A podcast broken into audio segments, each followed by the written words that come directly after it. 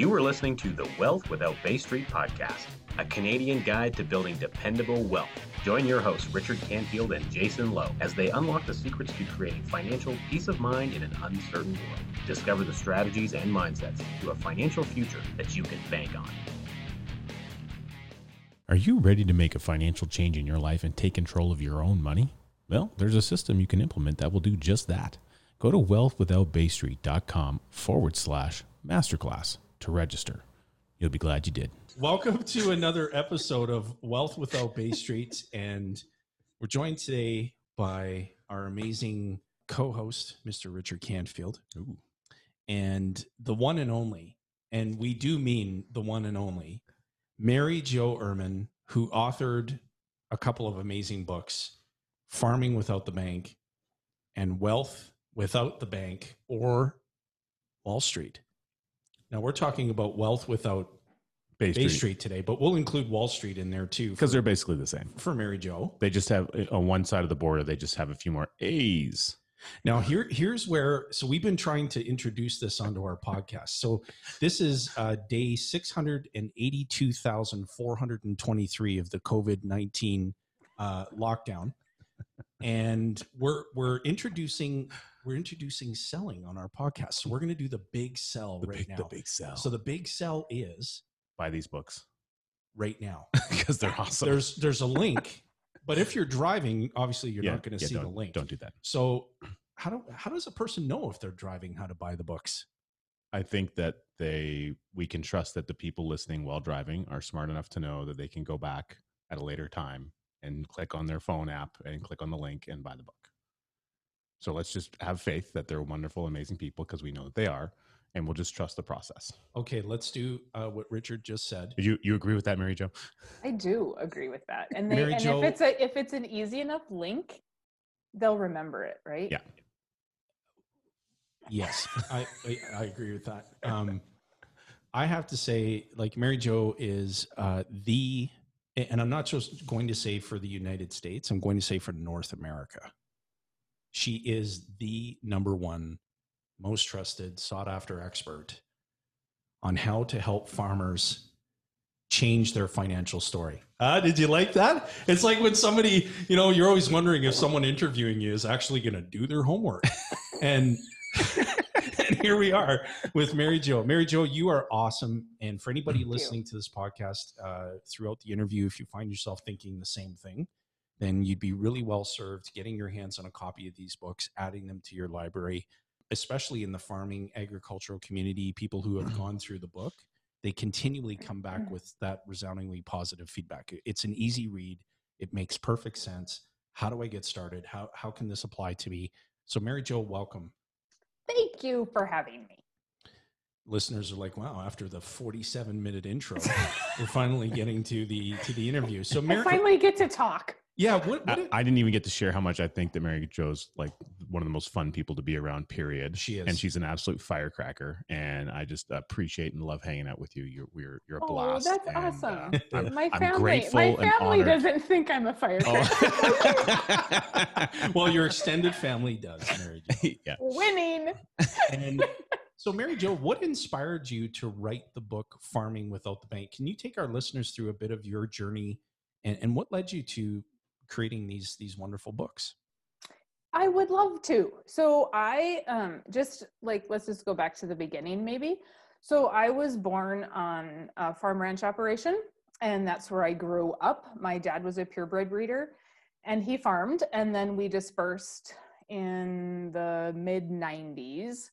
Got out of cows, went strictly to farming. So now he and my brother farm about um, I think I was home two weeks ago and they're up to like 7,000 acres. So, Hmm. not that they, now all those people that think, oh, they're big farmers, that's a whole nother conversation, listeners. They, you know, it's when you're a good farmer, people come to you and want you to farm some land. So, nonetheless, I understood what's going on in the farming industry. I understood the struggle that we're getting anywhere, you know, we're borrowing anywhere from $150,000 a year to three, four million dollars a year to operate.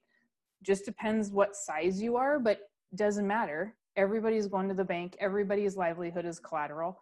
And so when I came across the infinite banking concept, I was like, oh my gosh, this is a no brainer. This can help farmers. But what I found is that A, not a lot of people understand farming. And so I was told early on, no, farmers don't have any money. Well, yeah, they don't really have any liquid money, but they've got money. And it's just all flowing. As we teach in infinite banking, it's just all flowing. How are you going to utilize it? Yep. So I approached them and I showed them, and they told me I didn't know what I was talking about because they just looked at the numbers. And there's one thing that I know farmers do, and they read and they educate themselves about everything. So I thought, well, fine. If you don't want to believe me, I'll make you read it. So I wrote the book. And now they have to read the book before they'll even meet with me. Wow. So they should have just believed me. It would have been simpler for them. But you know, farmers tend to be farmers tend to be very independent thinkers. So there we go. So I wrote Farming Without the Bank, and then a lot of farmers have kids that don't work on the farm. And they said, Mary Jo, could you please write that for non farmers? And so that's where Wealth Without Wall Street or Wealth Without the Bank or Wall Street came from. Wow. Nice. Really interesting. And, you know, we, uh, I think we both remember the first time that we met Mary Jo, and that was at uh, the annual Infinite Banking Think Tank uh, conference in Birmingham, Alabama, which happens uh, the week after Super Bowl every year. One of my favorite, the most favorite things to look forward to every oh, single year, yeah. and uh, even still to this day, because I get to hang out with some wonderful people like Mary Jo and, and our friends, and also it's a great opportunity to uh, connect and collaborate with like-minded individuals. So if you're if you happen to be an advisor in the industry and you're listening to this, and you know we, would encourage you to uh, try to register for that event and, and join the practitioner program uh, because it's phenomenal. Be, be glad you did for sure. So, Mary Jo, what are you seeing right now in the farming community? And, you know, knowing that so many people, obviously, uh, you know, in certain cases, industries are disappearing altogether. And I, we're reading all kinds of stories and seeing all kinds of media reports about, you know, dairy farmers that are having to dump inventory, uh, cattle that are, they're basically saying, hey, look, like if you want to come right to the farm and buy some steer from us, we'll, we'll do that. But mm-hmm. you know it's really impacting the industry quite severely and so what are you seeing in your interactions with prospective clients and existing clients i'm actually seeing lots of success as crazy as that sounds i have talked to probably five feedlots in the last week and they are selling their feeders so there's a market they're not they're not selling them all at once their trucks are going out every week and so it's not as dire as what I don't I don't believe it's as dire as what's being shared online.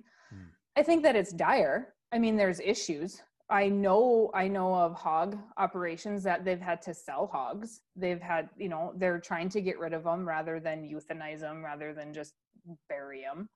I do know that there's that. I know that people are, you know, you have butcher shops that are out processing plants that are out 6 months to a year so nobody can even get in to take any in so some of that's there but we have to keep in mind the clientele that i am serving are people that already think differently.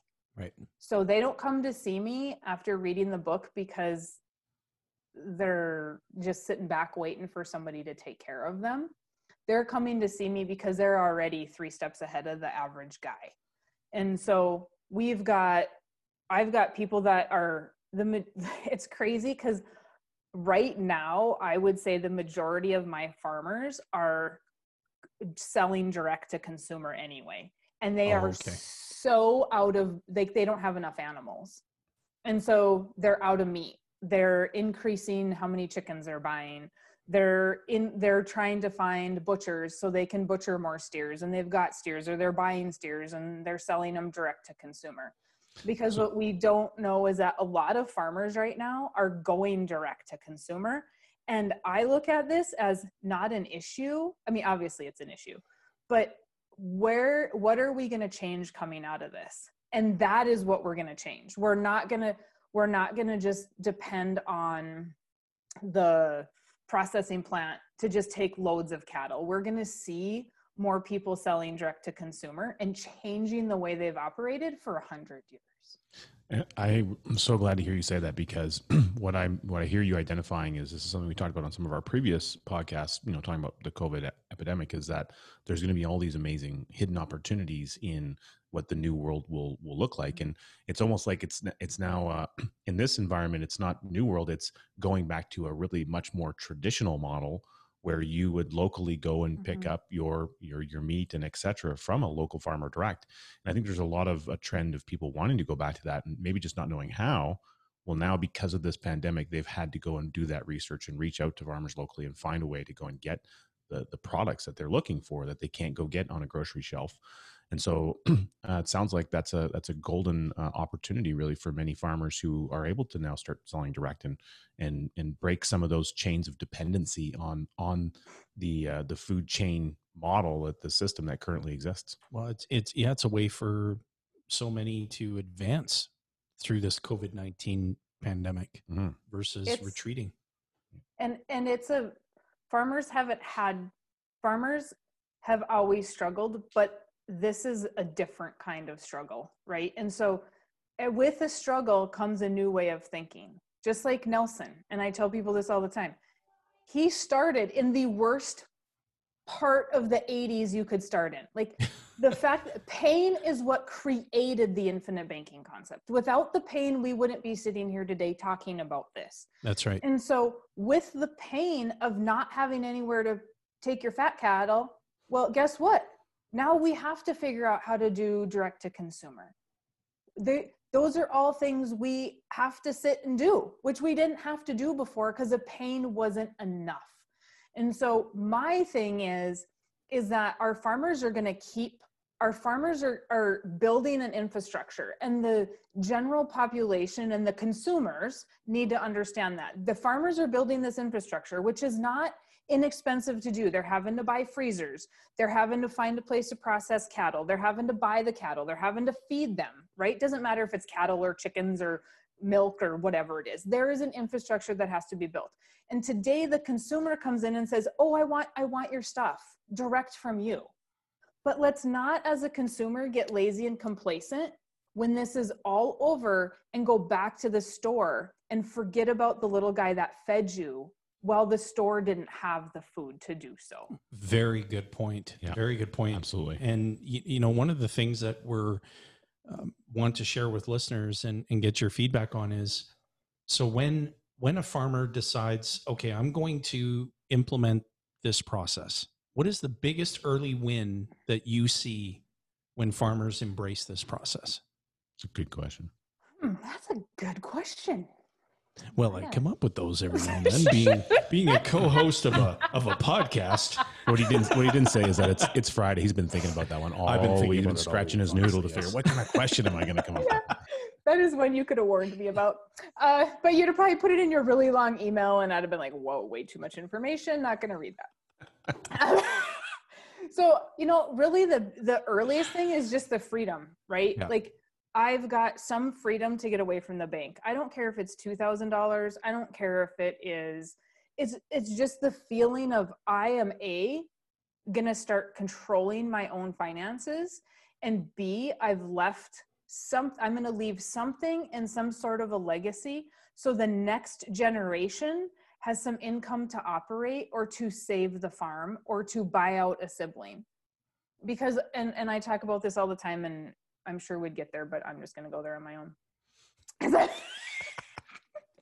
Well, I'll uh, be out in the lobby if anybody needs me. I'll just start scratching all my questions off the list right now. I'll just take over your podcast. um, I, you know, the biggest thing is, is we, the farmers, and it doesn't matter if you're a dairy, if you're a ranch, if you are a row crop operation, if you're growing vegetables and, and fruit, it doesn't absolutely matter what you're doing. But at the end of the day, you've worked really, really hard to build that. And what we're not doing is looking at how are we going to pass that off so the next generation doesn't have to buy it from the bank and you because they're essentially buying it twice. They're renting it from you because you don't want to sell it. And then you they rent it for 30 years, which essentially they bought it, and then they go to the bank and they buy it again so they can buy out their siblings.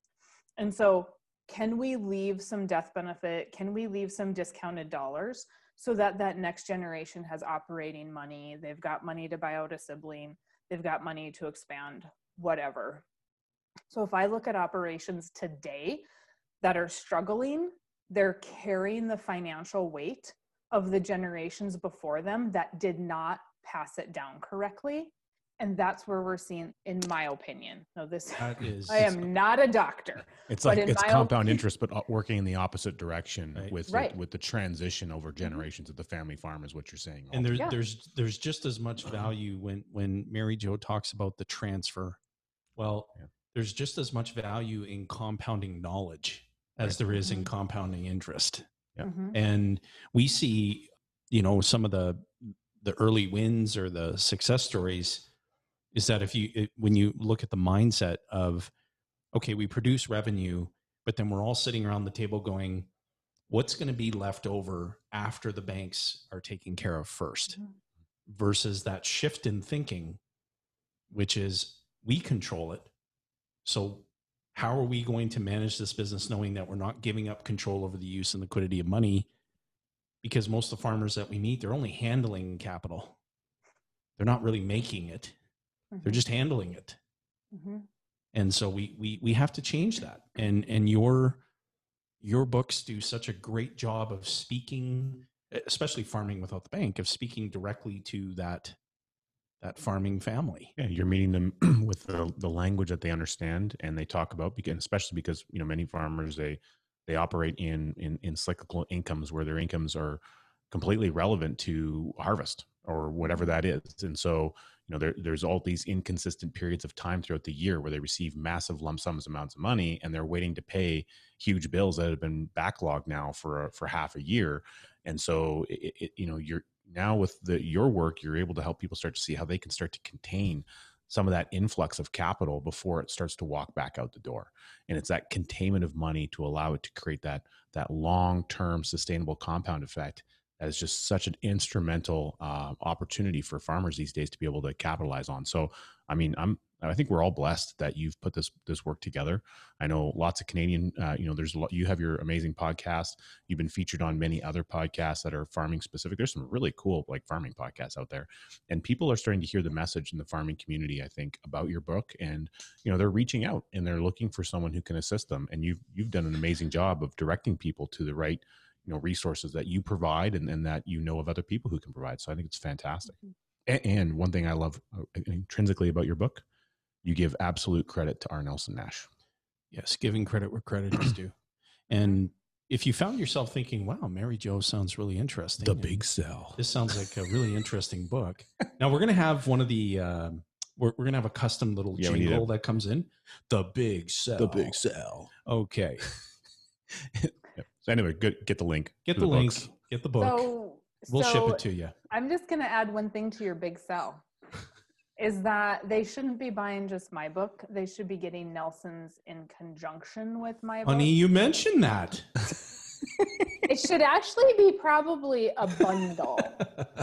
the bundle well if only there was a way you could put that into some kind of a we're incredible box we're going to do a that value. bundle right now a bundle mary jo's book farming without the bank and r. Nelson nash's book becoming your own banker.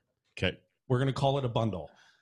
And uh, rich is going to write i'm that down wait that so down so that we make sure. website tell after we're post production that we're putting that in.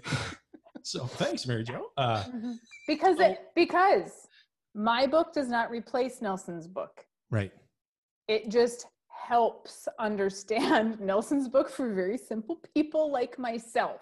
right. And so if you put the two together when you go see Jayson and Richard, you're going to understand at a much better level what we're trying to accomplish. Thank you, Mary Jo. That's very true. And can you share with us maybe just an example of um, whether it's the most common implementation of the process that you see, uh, something that you know establishes the premise that hey, if we, we have farming families that are listening to this podcast and saying, well, you know, I don't, I don't suspect that they feel like you know they want to go out and conquer Rome in a day, so to speak. This is a process; it takes time. But what is some of the most common things that you see farming families implement this process with, like whether it's the purchase of inventory, equipment, um, all the above? So the first thing that they want to do, I'm just going to clarify that because I have opportunity to do so. The first thing that they want to do is use it for operating because that's the example I have in the book. Which please, please use your imagination, reason, and logic. You just do not need it for operating. So it is hard because we have such a huge operating loan. And so a lot of times what we're first using it for is it depends obviously how much money we're putting in the policy. But maybe you're going to buy a side by side. Maybe you're just going to go buy a couple cows. Maybe you're going to go buy 20 or 30 cows. Maybe you're going to buy a tractor. Maybe you're going to buy a baler. I don't, maybe you're going to pay a credit card off. It's all going to depend on what is going on in your operation. But a lot of times, I actually discourage them from using it for operating because there's so many ins and outs and when you don't really understand the policy it's hard to have so much rolling money because yeah. with operating it's an in and an out and an in and it's just constant and so it's easier to buy a tractor and pay that back over five years or it's easier to buy a side by side and pay that back or maybe you just need fertilizer and you can pay that back or maybe you are starting a direct to consumer operation. And so now we just need to buy a freezer which i learned are very expensive the other day. So maybe we need to buy some freezers and just pay that back. Um, so it's e- it's a little bit easier to start with something where you have a little bit of freedom to make payments back rather than these huge lump sums right away well and the, the key being that you know the, the money the money that you're paying back is you're putting that back into making it available in the sense of so what you're describing is you know you've got what we call cash value. So it's a growing pool of financial value that builds up inside of a policy or a system of policies. You're accessing a policy loan from the insurance company, no qualifying, no, it's an unstructured loan.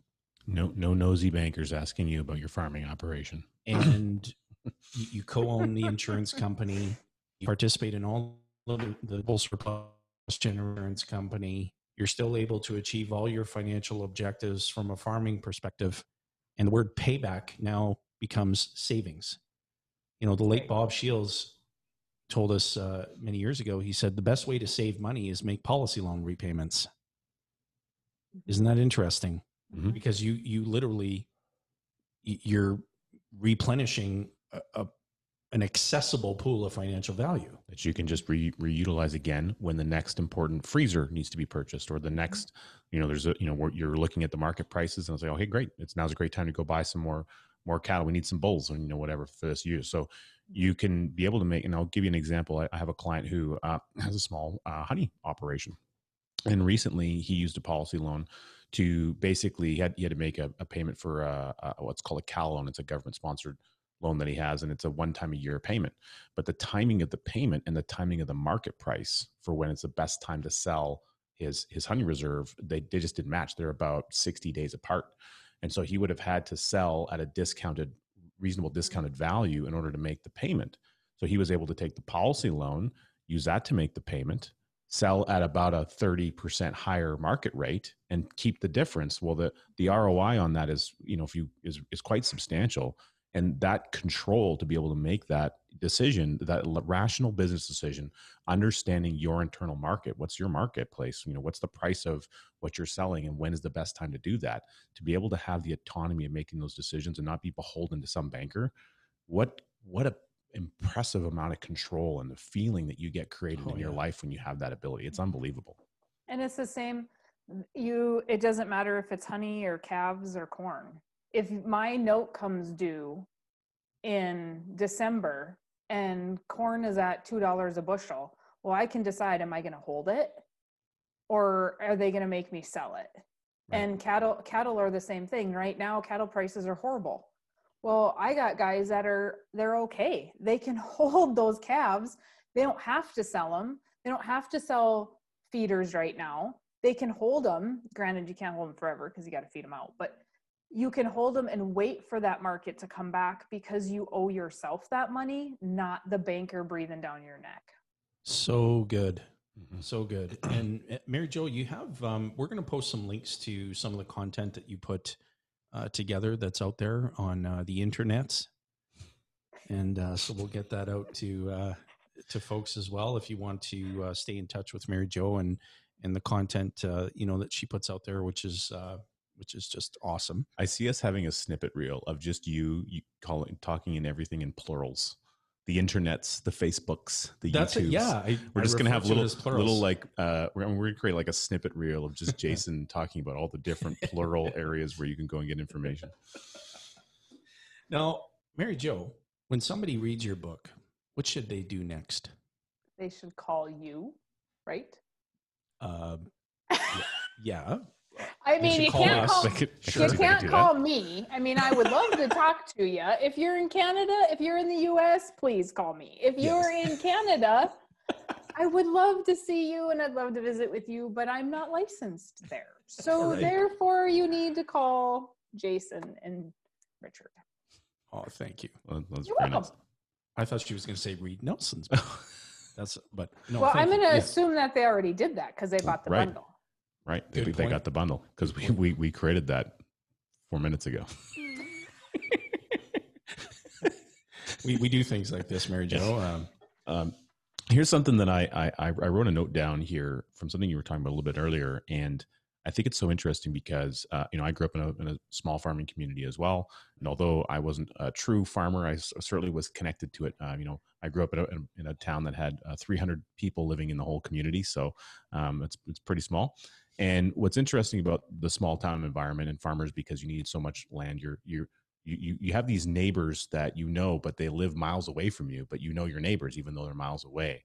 And whereas a lot of people who sometimes live in the city, you might not even know your neighbor because people transition quickly in and out of, of properties in a larger center much more frequently. Mhm. And uh, but to me, I, I really resonate with the community side that comes from that smaller, that farming kind of community. And so you're always going and you're going to your local hall or your your local church, like you're going to these places where you're really getting to know people in your local community very well.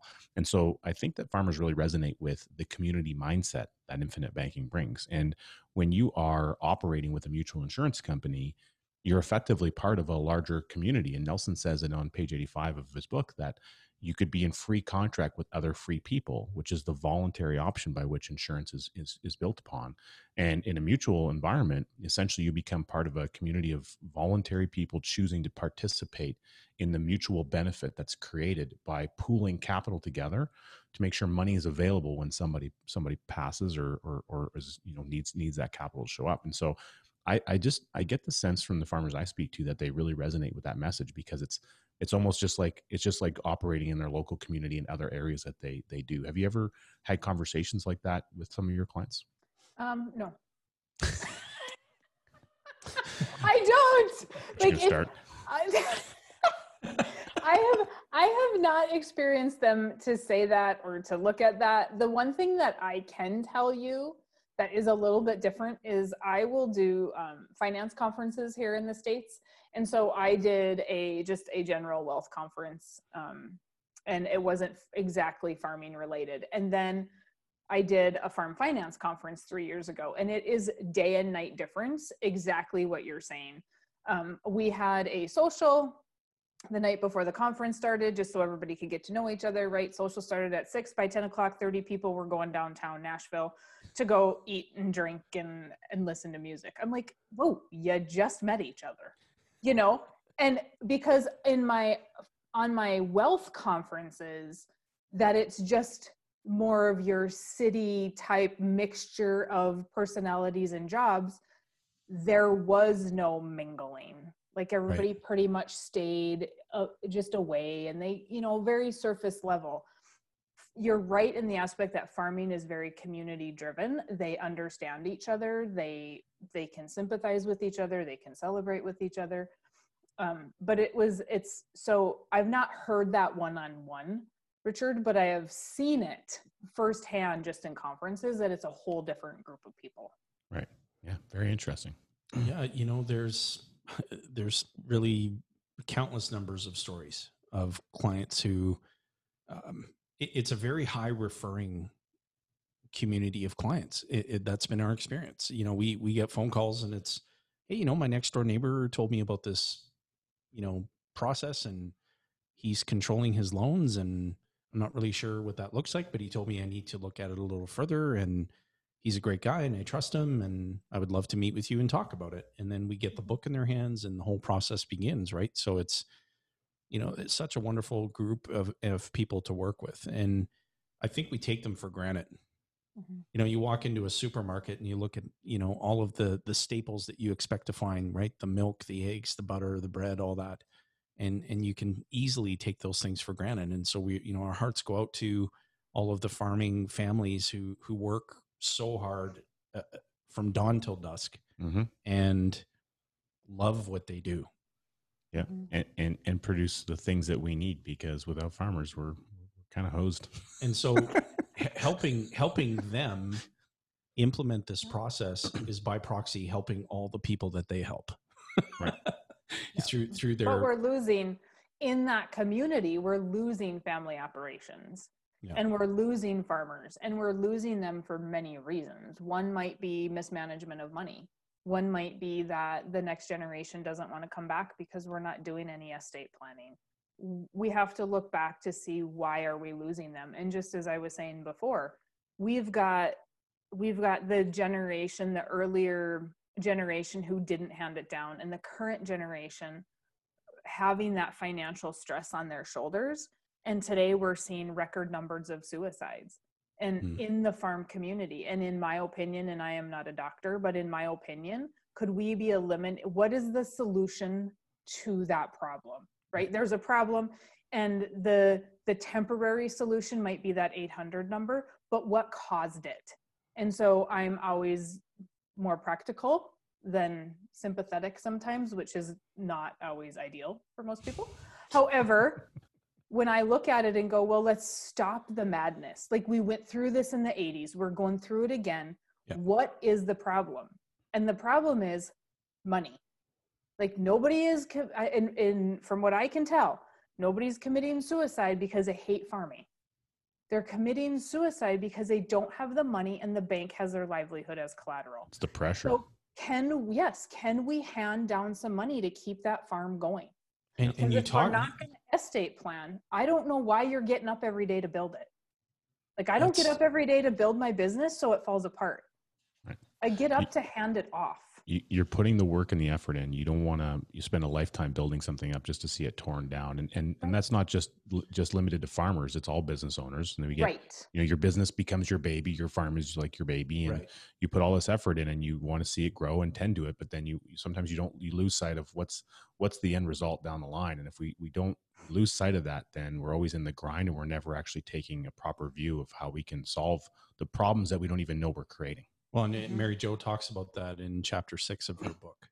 You know, the bank control and, you know, your livelihood is collateral. And, you know, again, just another great reason to get your hands on the book and to where Mary Jo expands on those things. And what other advice would you have, Mary Jo, for uh, the farming community? And, um, you know, what, what recommendation would you make to them in terms of how they educate themselves about this process, knowing, of course, that the reading material is there. But we always share, for example, we share with people, please don't don't proceed with this process or implement it unless you have clarity, unless you're working with a coach who practices what they what they teach, and uh, of course, we all do here. And so, what did, what other advice you know would you provide aside from me getting a new microphone stand? What other advice advice would you share with listeners? You know, real I think yes, you need a coach. Yes, you need yeah. somebody that's going to be able to walk you to help you through that process.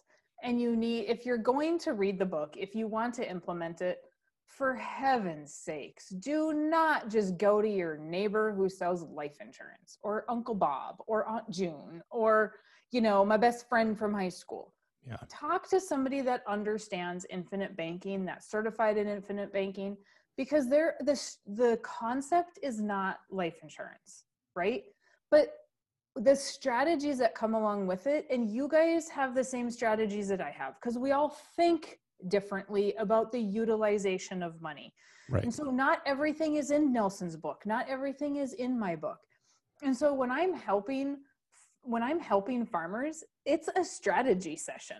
Because if you're buying the place from, if let's say mom and dad are retiring and they're like, well, geez, I don't want to pay capital gains. So I don't want to sell. Well, why not do a contract for deed for the kids?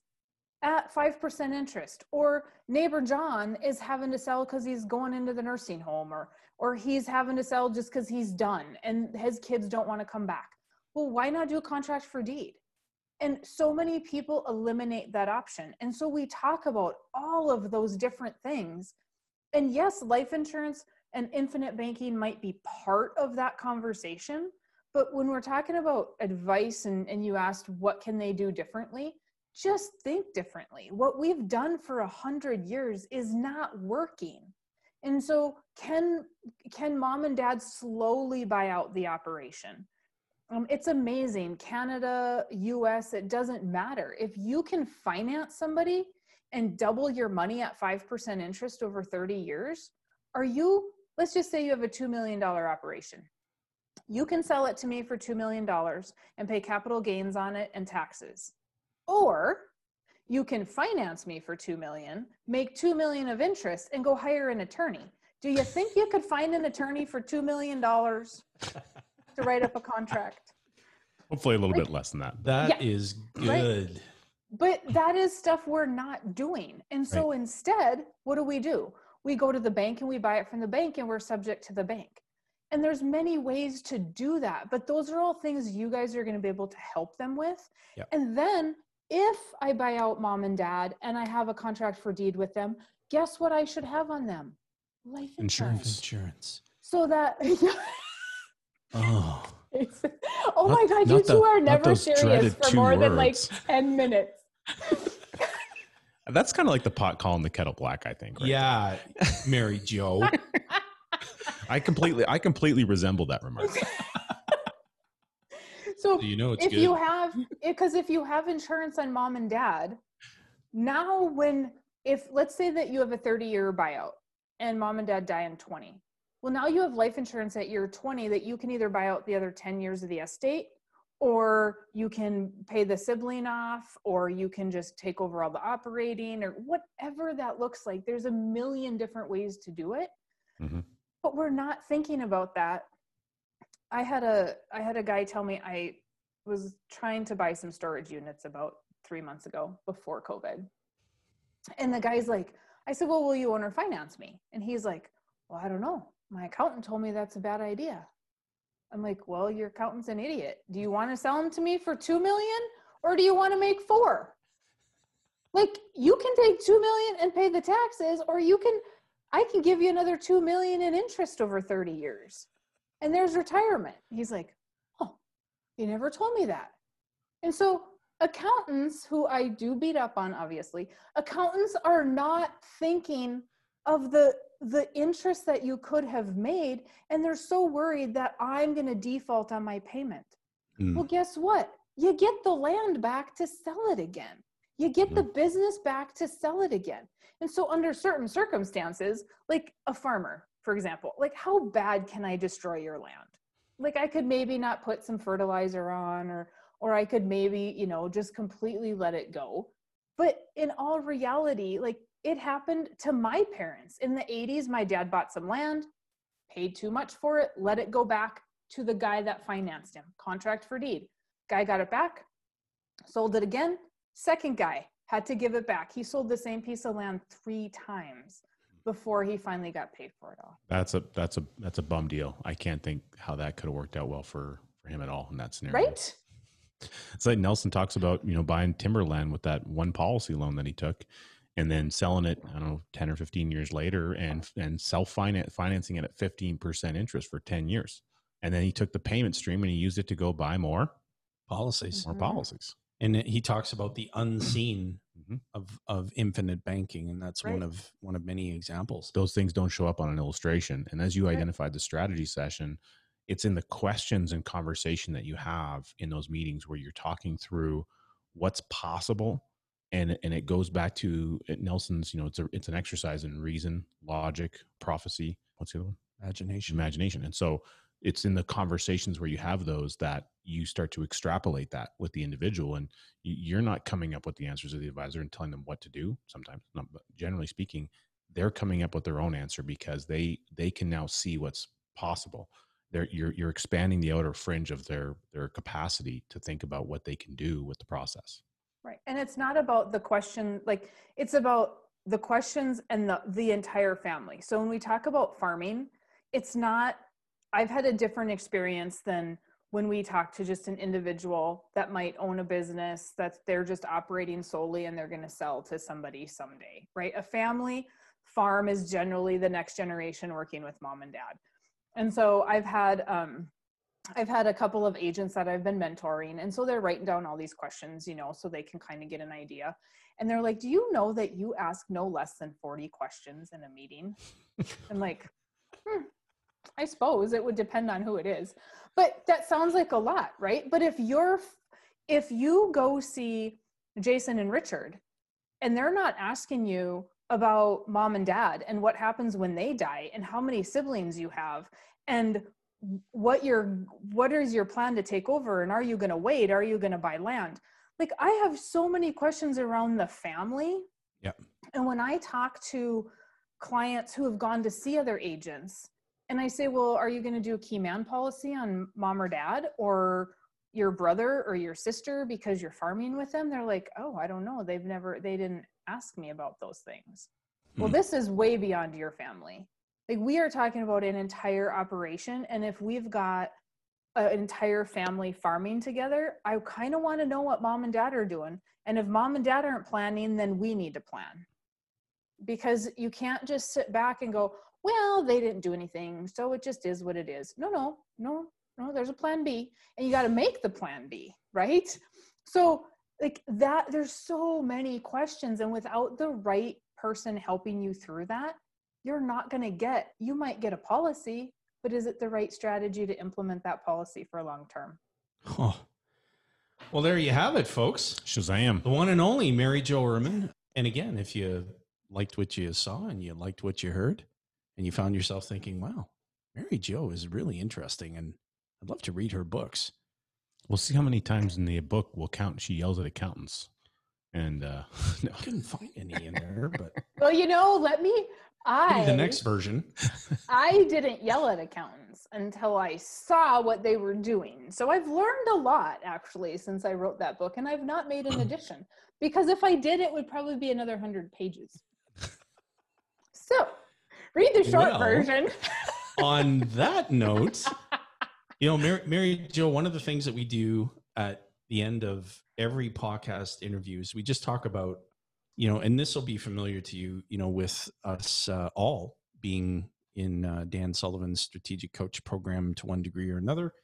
And what Dan talks about is he says, you know, not all heroes wear capes. And when you're adding value, when you're providing a benefit to somebody and you're impacting their lives in a really positive way, one of the things that we always ask our, our guests is who do you want to be a hero to? The whole farming industry, agriculture in general. That's good. That's probably the quickest. That's the quickest succinct, hero response ever. So let's answer. And, and, we we will leave uh, we'll leave that that uh, what Nelson would say the pregnant pause. We're going to leave that in there at the end just for extra effect. Mary Jo, you've been awesome. We'd love to have you back. Can we uh, can we invite you back? As long as we get good comments and a lot of downloads on this episode. No, I'm just kidding. I'm just joking. Um, but yes, we we're, will we're get letters from like 10 accountants like, yeah. no, she can't come back on the podcast. Do not. Hey, I don't, I like, I like accountants, but they just got to think. Got to think. Why are you telling people to buy things to avoid taxes? Probably not going to like me if you're doing that. One of my favorite uh, people uh, that I ever got the chance to know, he said, it's all about how you think. It's all about how you think. Mm-hmm. It's all about how you think. Yeah. Mary Jo, you've been awesome. Thank you so much for being our guest. This concludes another episode of Wealth Without Bay Street. Thank you for tuning in. Thanks for listening to the Wealth Without Bay Street podcast, where your wealth matters. Be sure to check out our social media channels for more great content. Hit subscribe on your favorite podcast player and be sure to rate the show. We definitely appreciate it. And don't forget to share this episode with someone you care about. Join us on the next episode where we continue to uncover the financial tools, strategies, and the mindsets that maximize your wealth.